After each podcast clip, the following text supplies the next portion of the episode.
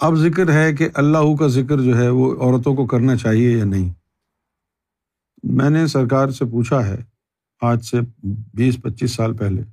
تو سرکار نے فرمایا کہ عورتوں کو جو سب سے زیادہ فائدہ دینے والی چیز ہے، ہر عبادت سے زیادہ، وہ اللہ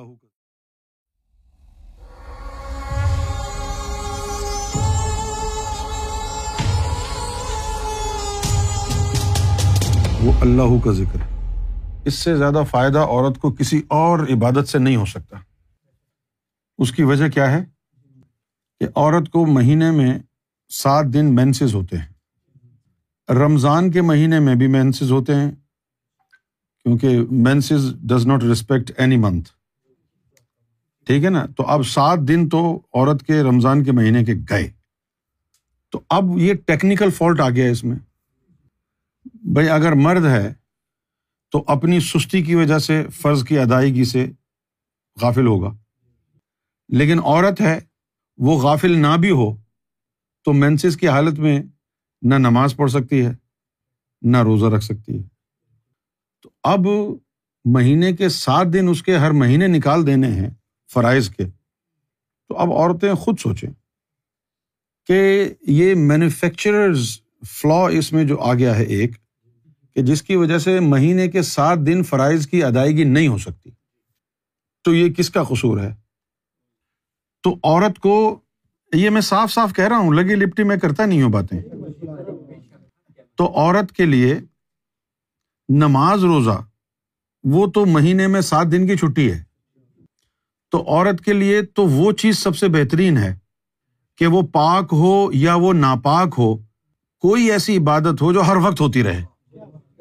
اور وہ ہے ذکر قلب۔ اللہ ہو کا ذکر۔ اب تم مینسز آتے ہیں تو آئیں، نہیں آتے تو نہ آئیں۔ تمہارا دل اللہ اللہ میں لگ گیا، ہر وقت دل اللہ اللہ کر رہا ہے۔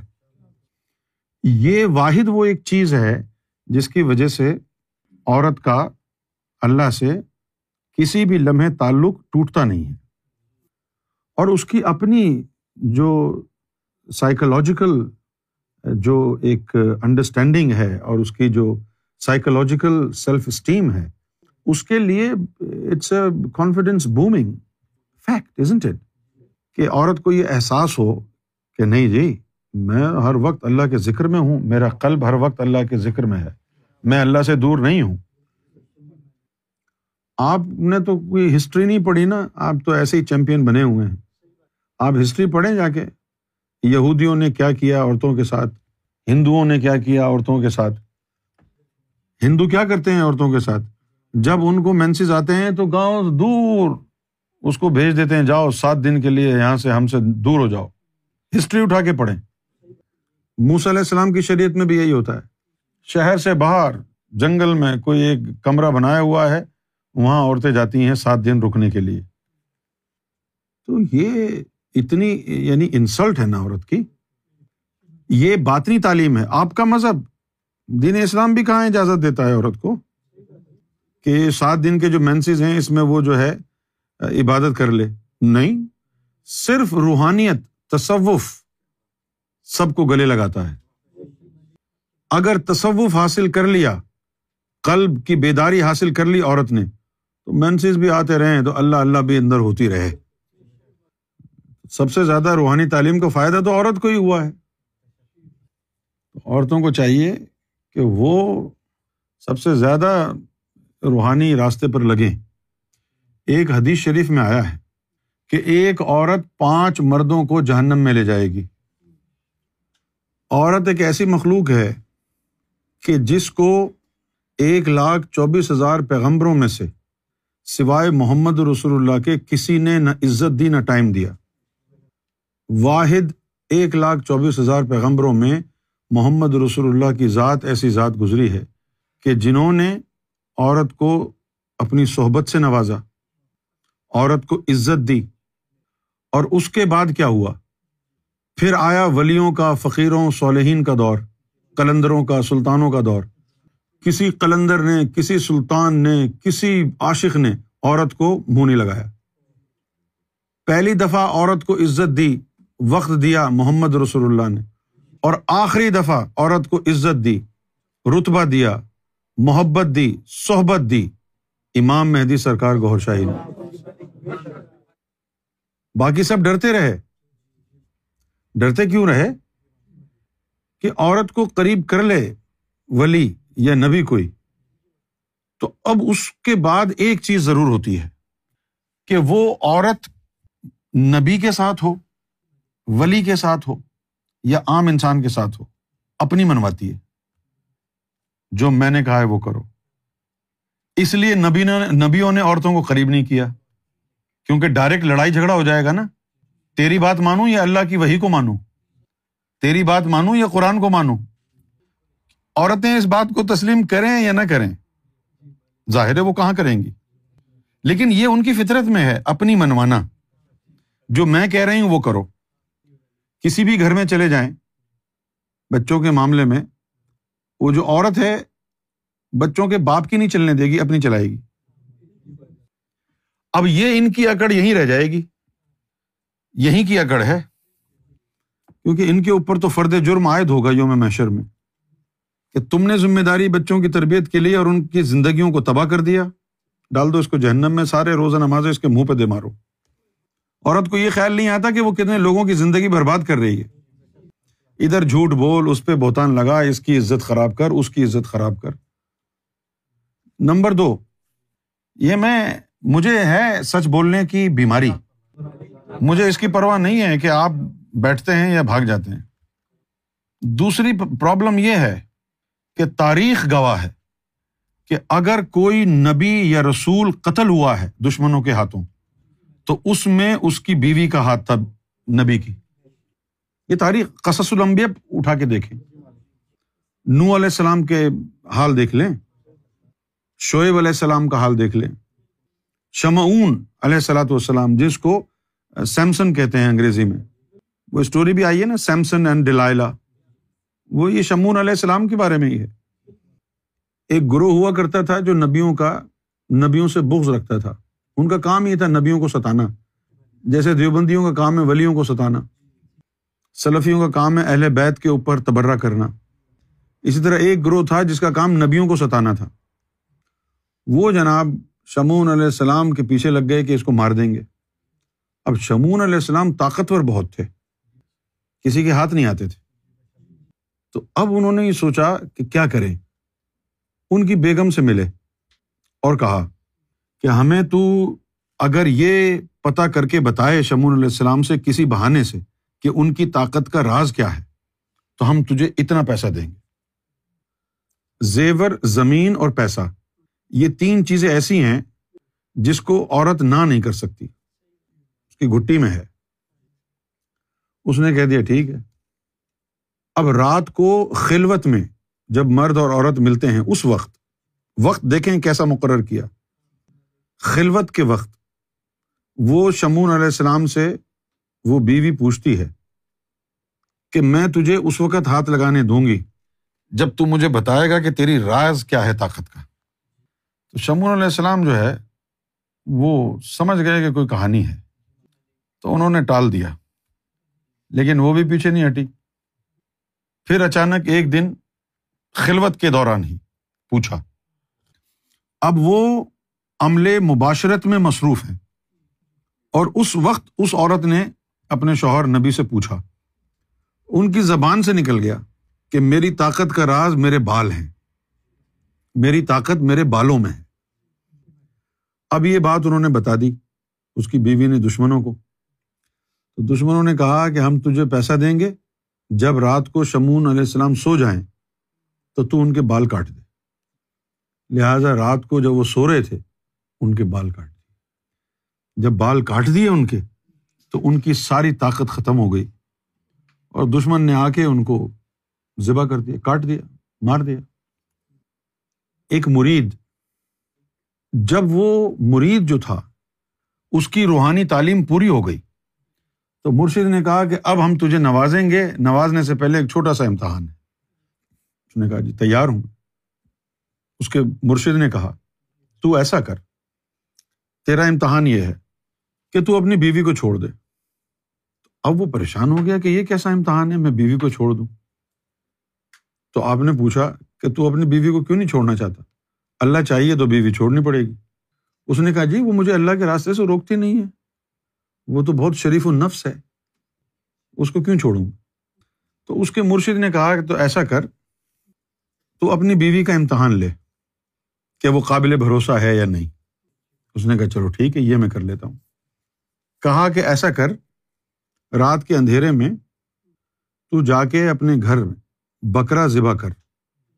اور گھر میں ہی جو بکرا ہے، وہ گڑا کھود کے دبا کے اس کی قبر بنا دے۔ اور جو خون وغیرہ پڑا ہے، اس کو صاف نہیں کرنا۔ صبح اٹھ کے تیری بیوی پوچھے گی کہ یہ کون ہے؟ تو کہنا کہ میں نے ایک بندہ مار دیا ہے، کسی کو بتانا مت۔ صبح اس کی بیوی اٹھی، پریشان ہو گئی کہ یہ خون کس کا ہے؟ اس نے کہا جی مجھ سے ایک بندہ مر گیا ہے، تو تو کسی کو بتانا نہیں۔ چلا گیا صبح بتا کے وہ۔ شام کو گھر آیا، تو جھمگٹا لگا ہوا تھا۔ سارا محلہ جمع ہو گیا۔ تو اس نے کہا کہ تو نے لوگوں کو کیوں بتایا؟ کہنے لگی، میں نے تو صرف اپنی سہیلی کو بتایا تھا۔ اس سہیلی نے اپنی سہیلی کو بتایا۔ اس نے اپنی سہیلی کو بتایا۔ پورے علاقے میں بات پھیل گئی۔ اور وہ جو پولیس ہے وہ آ گئی اور ابھی بندے کو ہتھکڑی وغیرہ لگا کے کھڑا کر دیا اور پوچھا کہ بھائی تو نے بندہ کیوں مارا؟ اس نے کہا میں نے تو کوئی بندہ نہیں مارا۔ کہتا پھر یہ خون کس کا ہے؟ کہتا یہ بکرے کا خون ہے۔ انہوں نے وہ گڑھا کھودا، نکالا تو واقعی وہاں پر بکرا دفن تھا۔ پھر اس بندے نے اپنی بیگم کو بلایا۔ کہا کہ میرا مرشد سے ہی کہتا تھا، طلاق طلاق طلاق، یہ دیکھ کے واپس آ گیا۔ نو علیہ السلام، ان کی بیوی نے ان کے بیٹے کو ساتھ ملا کے ان کے خلاف محاذ بنا دیا۔ یہ باتیں میں اس لیے بتا رہا ہوں آپ کو کہ عورت کے اوپر دو وقت ایسے آئے ہیں کہ جب وہ اپنی اس نحوست سے چھٹکارا پا سکتی ہے۔ ایک وقت تب آیا تھا جب محمد رسول اللہ اس دنیا میں تشریف لائے۔ اور ایک وقت یہ ہے جب امام مہدی گور شاہی کا دور ہے۔ اب سرکار گور شاہی کی نسبت حاصل کر کے عورت اپنی اس فطری بے وفائی سے جان چھڑا سکتی ہے۔ لیکن تب جب اس کا نفس پاک ہو جائے، کیونکہ مرد کا نفس پاک ہونے میں بارہ سال لگتے ہیں اور عورت کا نفس پاک ہونے میں چھتیس سال لگتے ہیں۔ سوائے اللہ کے ذکر قلب کے، عورت پر کوئی عبادت اثر نہیں کرتی۔ میں مثال دے دیتا ہوں آپ کو۔ آپ اپنے گھروں میں چلے جائیں، اپنی دادی، اپنی نانی کو دیکھیں۔ سارا دن جا نماز پر نوافل اور فرائض پڑھتے ہوئے گزرتا ہے ان کا۔ لیکن ان کی عادتیں دیکھو۔ اس کے بہتان، اس کی برائی، اس کا گھر توڑوانا، اس کی طلاق کرانا، اس کے جہیز لے کے نہیں آئی، یہ بہو کو کچن کے اندر ہی چولہے میں جلا دو۔ یہ نمازیں، یہ روزے، یہ تلاوت، یہ سب کس کام کی ہے؟ جب تم ایک دوسرے کی غیبتیں کر رہی ہو ایک دوسرے کی برائی کر رہی ہو، معصوم کو زانی بنا رہی ہو، زانی کو معصوم ثابت کر رہی ہو۔ کس کی، کس لیے؟ کیا قرآن مجید تمہاری سمجھ میں نہیں آتا ہے؟ ان نسلات تنہا ان الفاشا اول منکر ایک خوبی عورت کی یہ بھی ہے کہ مرد اگر کسی عورت سے بات کر رہا ہو، بھلے وہ اس کی بہن کیوں نہ ہو۔ تو صرف یہ دیکھ کے کہ ایک عورت کے ساتھ کھڑا ہو کے بات کر رہا ہے، پوری دنیا میں مشہور کر دے گی کہ میرے شوہر کا چکر چل رہا ہے۔ اور خود پینتیس جگہ یاری دوستی کروا کے آ جائے گی۔ اور خبر نہیں لگنے دے گی۔ جب ہم کو ڈیوٹی پہ بٹھایا گیا تو ہمیں باطن میں عورت کے اکتیس پردے دکھائے گئے کہ یہاں یہاں سے، یہاں یہاں سے، یہ جملے ہیں، یہ تاثر ہے، یہ جذبات ہیں۔ جب یہ چیزیں ہوں تو سمجھ جاؤ وہ مکر کر رہی ہے۔ اور سب سے بڑی بات بات کیا بتائی گئی؟ کہ عورت جب رو رو کے کوئی بات بتائے تو وہ جال ہے۔ اور آرام سے کیوں نہیں بتا سکتی ہو؟ رو رو کے کیوں بتا رہی ہو؟ یہ طریقہ واردات ہے۔ اب آپ کی مرضی ہے، آپ اس کو سچا سمجھے جھوٹا سمجھیں۔ یہ وہ تعلیم ہے جو مجھے ملی ہے۔ آپ لوگوں کو لگتا ہے یہ غلط ہے، یہ ابلیسیت ہے، تو آپ خیر مبارک ہو آپ مجھے سرکار نے یہ فرمایا کہ اگر تم یہ چاہتے ہو کہ کوئی عورت راہ راست پر رہے، تو صرف ایک چیز پر کڑی نظر رکھنا کہ وہ عورت اللہ کے ذکر میں لگی رہے۔ جب تک وہ اللہ کے ذکر میں لگی ہے، سیدھی رہے گی۔ جب اس نے اللہ کے ذکر سے غفلت کی، ٹیڑھی ہو جائے گی۔ اور یہ بھی فرمایا کہ وہ ایک ہزار بہانے بنائے گی۔ کبھی کہے گی، میں ناپاک ہوں۔ کبھی کہے گی، مجھے جو ہے وہ بڑی گرمی لگتی ہے اس ذکر سے۔ کبھی کچھ کہے گی، کبھی کچھ کہے گی۔ کبھی کہے گی، چلو، ذکر تو بہت ہو گیا، اب میں تلاوت کر لیتی ہوں۔ کبھی کہے گی کہ اب میں حدیث پڑھ لیتی ہوں، اب میں درود السلام اب میں درود شریف پڑھ لیتی ہوں۔ فرمایا، یہ سب کی سب جو ہے، شیطان کی چالیں ہیں۔ کسی حال میں عورت کو اللہ کے ذکر سے نیچے نہیں اترنے دینا۔ خدا کی قسم، سرکار کی زلفوں کی قسم۔ یہ سرکار کا فرمان ہے کہ جب تک عورت اللہ میں لگی رہے گی، صحیح رہے گی۔ جو ہی اللہ سے ہٹی، پھر اپنی روش پہ آ جائے گی۔ دوسرا کیا؟ دوسرا یہ کہ کسی کی ضرورت نہیں ہوئی، کسی ولی کی۔ کسی فقیر کی کہ عورت کو صحبت دے۔ کیوں نہیں ہوئی کہ ہم اس معاشرے میں رہتے ہیں جس معاشرے میں مرد کسی عورت کو مرشد ہی کیوں نہ ہو، اس کے برابر میں بیٹھ کے دیکھے گا کہ کوئی مرشد کا چکر چل رہا ہے۔ کوئی عورت آ کے اس کے پاس بیٹھ جائے گی صحبت میں، بھلے وہ اس کو اللہ کے راز بیان کر رہا ہوگا۔ کیا چکر ہے یہ؟ یہ غیر مرد کے پاس کیوں بیٹھی ہے؟ وہ غیر مرد تو نہیں ہے۔ روحانی رہبر تو غیر مرد نہیں ہوتا۔ وہ تو روحانی باپ ہوتا ہے۔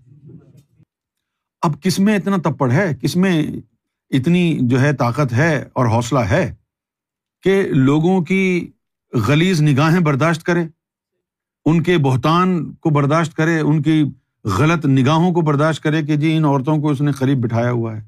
طرح طرح کی باتیں بناتے ہیں۔ تو ولیوں نے اس کا ایک ہی حل ڈھونڈا۔ کہ بس مرد کو ہی قریب بٹھائیں گے، عورتوں کو قریب لگنے نہیں دیں گے۔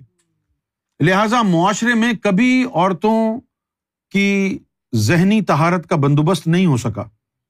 پھر دوسرا یہ ہے کہ ہمارے جو اپنے گھر کے مرد حضرات ہیں، ان کو یہ گوارا نہیں کہ اپنی ماں اور بہن اور بیٹی کو مرشد کے پاس بھیج دیں تاکہ وہ وہاں جا کے لیکچر سن لے، ان کی باتیں سن لے۔ ہاں اسی بچی کو نوکری کے لیے اجازت دے دیں گے۔ یونیورسٹی جانے کی اجازت دے دیں گے۔ لیکن مرشد کی بزم میں بیٹھنے کی اجازت نہیں دیں گے، کہیں گے، دنیا کیا کہے گی۔ اور جب وہ نوکری کرنے جا رہی تھی، اس وقت دنیا کیا کہتی تھی؟ جب وہ یونیورسٹی کالج جا رہی تھی، اس وقت دنیا کیا کہہ رہی تھی؟ لیکن کیا کسی عورت نے پوری دنیا کی تاریخ میں کبھی آواز احتجاج بلند کی ہے؟ میٹو موومنٹ تو نکل آئی۔ میرا جسم میری مرضی۔ میں جو چاہے پہنوں، میں جو چاہے کروں، کون مجھے روکنے والا؟ وہ عورتیں کہاں ہیں جنہوں نے یہ احتجاج نکالا ہو کہ مجھے مرشد کے پاس جانے دو، مجھے تصوف سیکھنے دو، مجھے روحانیت سیکھنے دو۔ ایسی تو کوئی تحریک نہیں نکلی۔ ایسی آواز تو کسی عورت کی نہیں نکلی۔ پھر جب یہ باتیں عورتوں کو کہو کہ ہم تو نازک ہیں، ہم تو عورتیں ہیں، ہماری ہمت کہاں، ہماری کون سنے گا؟ تو معلوم یہ ہوا کہ جب آپ کے اپنے اندر اصلاح کی جستجو نہیں ہے، اللہ کو پانے کی جستجو نہیں ہے، اپنے باطن کو پاک اور صاف کرنے کی جستجو نہیں ہے۔ تو کسی اور کو کیا ہوگی؟ ورنہ اگر ایک رابعہ بسری بن سکتی ہے تو دوسری کیوں نہیں بن سکتی؟ تیسری کیوں نہیں بن سکتی؟ چوتھی کیوں نہیں بن سکتی؟ کتنی عورتیں صالحین میں سے ہوئی ہیں، کتنی عورتیں صوفی بنی ہیں؟ آپ تاریخ کو پڑھ کے بتائیے مجھے۔ کیوں؟ عورت میں جذبہ نہیں ہے قربانی دینے کا، وہ قربانی دے سکتی ہے صرف اپنے سسرال میں، اپنے سسر، اپنے ساس کی گالیاں کھا کے۔ اپنے نفس کو پاک کرنے کے لیے قربانی دینے کا جذبہ ابھی اس عورت میں نہیں آیا ہے۔ اپنی اولاد کی خاطر زندگی برباد کرنے کا جذبہ ہے۔ اپنی اولاد کی خاطر ساری زندگی ظلم برداشت کرے گی۔ کبھی اپنی ذات کے لیے، رب کو پانے کے لیے، مرشد کے لیے ایک لمحہ بھی ذلت کا برداشت کرنے کو تیار ہے کوئی عورت؟ کہتی ہے عورت کی بڑی عزت ہے۔ کسی کے منہ سے ایک لفظ نکل گیا تو اس کی عزت داغدار ہو جائے گی۔ تجھے انانیت کی پرواہ ہے، اللہ کی پرواہ نہیں ہے۔ اگر آپ مرد صوفیہ اکرام کو اٹھا کے دیکھیں تو کتنے مردوں کی لسٹ لگی ہوئی ہے۔ ہر ملک میں نائنٹی نائن پرسینٹ جو صوفی ہیں وہ مرد ہیں۔ عورت کیوں نہیں ہے؟ کیا اللہ نے روکا ہوا ہے عورتوں کو صوفی بننے سے؟ کہاں روکا ہے؟ چلو، مسلمانوں میں مسلمانوں میں تو پردے وردے کی وجہ سے گھر والے روک لیتے ہیں۔ تمہارے سکھوں میں، تمہارے ہندوؤں میں کتنی عورتیں بنی ہیں؟ پنڈت بنی ہیں۔ سنت کبیر کتنی عورتیں تمہارے اندر بنی ہیں؟ تمہارے اندر تو کوئی پردہ شردہ تو ہے ہی نہیں۔ ہندو تو ایسے ہی گھومتے ہیں ادھر ادھر، کسی سے بھی بات کر لیں کہ کہیں بھی چلے جائیں، کوئی بھی لباس پہن لیں۔ تو تمہارے اندر رب کی محبت، رب کی دوستی کی آرزو ہی نہیں ہے، جستجو ہی نہیں ہے۔ جبکہ رب کو پانے کے لیے تو بہت کچھ چھوڑنا پڑتا ہے۔ بہت کچھ چھوڑنا پڑتا ہے۔ کہاں ہے؟ کہاں ہے وہ آرزو اپنے آپ کو پاک کرنے کی؟ کہاں ہے وہ آرزو ملامت برداشت کرنے کی کہ کوئی الزام لگاتا ہے تو لگائے؟ نہیں ہے نا؟ تو پھر کیسے گزارا ہوگا؟ صرف اگر یہ کہیں کہ جی آپ بس دعا کریں، اللہ تعالیٰ ہمیں قبول کرے۔ صرف دعاؤں سے اگر ہدایت مل جاتی تو نبیوں کو بھیجنے کی کیا ضرورت تھی؟ وہیں یوم ازل میں ہر نبی اپنی اپنی امت کے لیے دعا مانگ لیتا اور خود وہیں بیٹھا رہتا آرام سے کہ جی اللہ نے دعا سن لی ہے سب خود ہی ہدایت پہ آ جائیں گے۔ عورت کی سب سے بڑی جو خوبی ہے، وہ ہے اس کی زبان۔ یہ عورت کے اختیار میں نہیں ہے کہ وہ اپنی زبان کو قابو کر دے۔ زبان کو لگام نہیں دے سکتی۔ زبان کو نہیں روک سکتی۔ اگر وہ بولنے پر آئے تو نہ اولاد کی پرواہ کرتی ہے اتنی بے حیا ہو جائے گی، نہ شوہر کی، نہ باپ کی، نہ بھائی کی پرواہ کرے گی۔ ایسے ایسے لفظ بولے گی۔ جس کو لوگ سنیں تو کانوں کو ہاتھ لگائیں۔ کہاں سے آیا یہ سب کچھ؟ یہ غلازت ہے نا؟ بھائی دیکھیں، ہے تم میں کوئی سنت رسول پر عمل کرنے والا؟ کیا کہا تھا اللہ تعالیٰ نے حضور پاک صلی اللہ علیہ وسلم کو؟ یا رسول اللہ، اپنی بیگمات کو کہہ دو۔ اگر یہ واقعی دنیا داری چاہتی ہیں، تو ان کو طلاق دے کے رخصت کر دو۔ داڑھی رکھنے کی سنت تو بڑی آسان ہے۔ حلوا کھانے کی سنت بڑی آسان ہے، نکاح کی سنت بڑی آسان ہے، مزیدار ہے۔ اس سنت کے اوپر عمل کرو، مرد کے بچے ہو تو۔ جاؤ اپنے گھر پر، بیوی کو بولو، اگر دنیا داری کرنی ہے تو طلاق طلاق طلاق، جاؤ گھر سے۔ بول کے دکھاؤ نا، قرآن میں لکھا ہے یہ۔ مسلمان بنتے ہیں۔ کہاں کے مسلمان ہو تم؟ یہ رہا قرآن۔ سورت الحضاب آیت نمبر اٹھائیس اور انتیس۔ ہے ہمت؟ وہ جنہوں نے زندگی عورت کی غلامی میں اس کی ربوبیت میں گزاری ہو، وہ کیا رب کو حاصل کریں گے جو زن مرید ہوں؟ جن کی عورتوں کی ہاں اور نہ میں مرد کی زندگیاں چلتی ہوں، ایسے زن مرید کیا رب کو پائیں گے؟ سرکار نے تو تریار کے قلب میں لکھا ہے کہ جو زن مرید ہو گیا، اس زبان کا کچا اور ایمان سے فارغ۔ مجھے ہنسی بھی آتی ہے، لیکن سرکار کا مزاج بھی اس سے پتہ چلتا ہے۔ سرکار بڑے سنجیدہ تھے۔ تو کسی معاملے پر گفتگو ہو رہی تھی، تو اچانک حضرت سلیمان علیہ السلام کا ذکر آ گیا۔ تو سرکار نے فرمایا کہ سلیمان علیہ السلام کی ایک ہزار بیویاں تھیں۔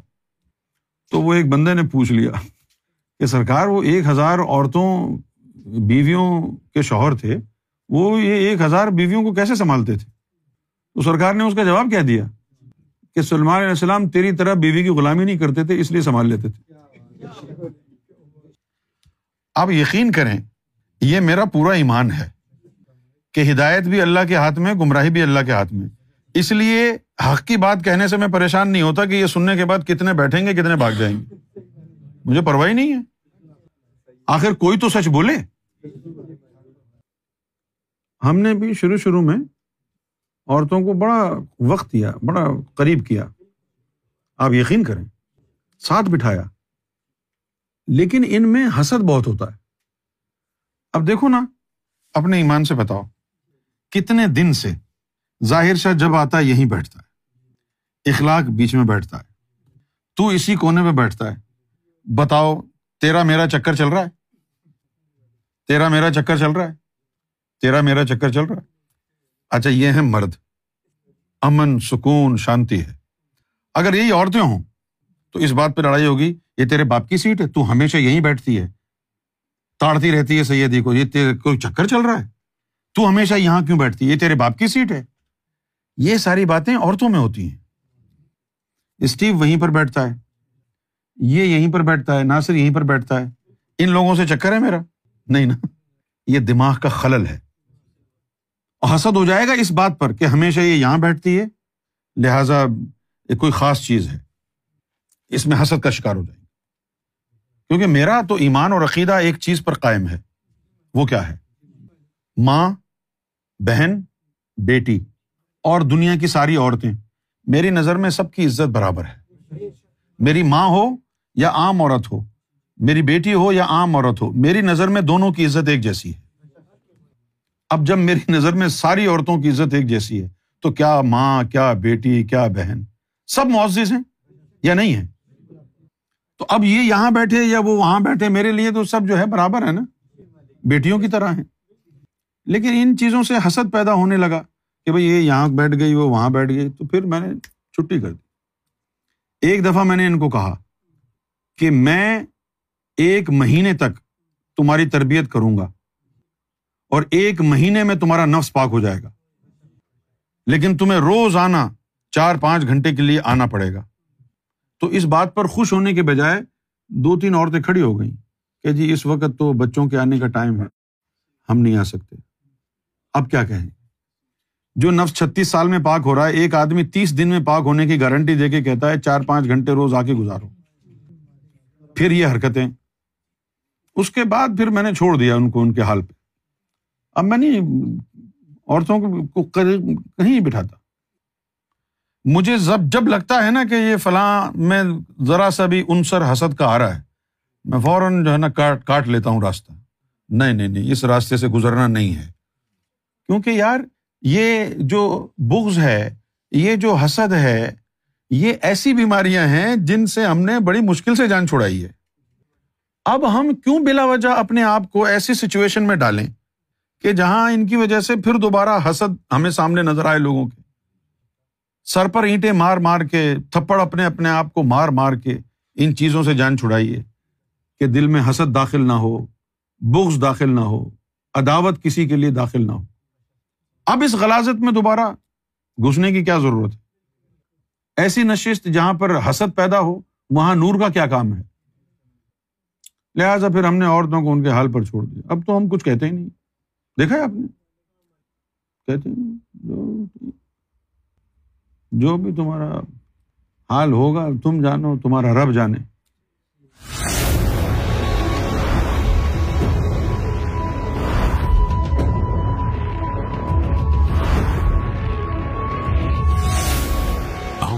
TV the place to connect God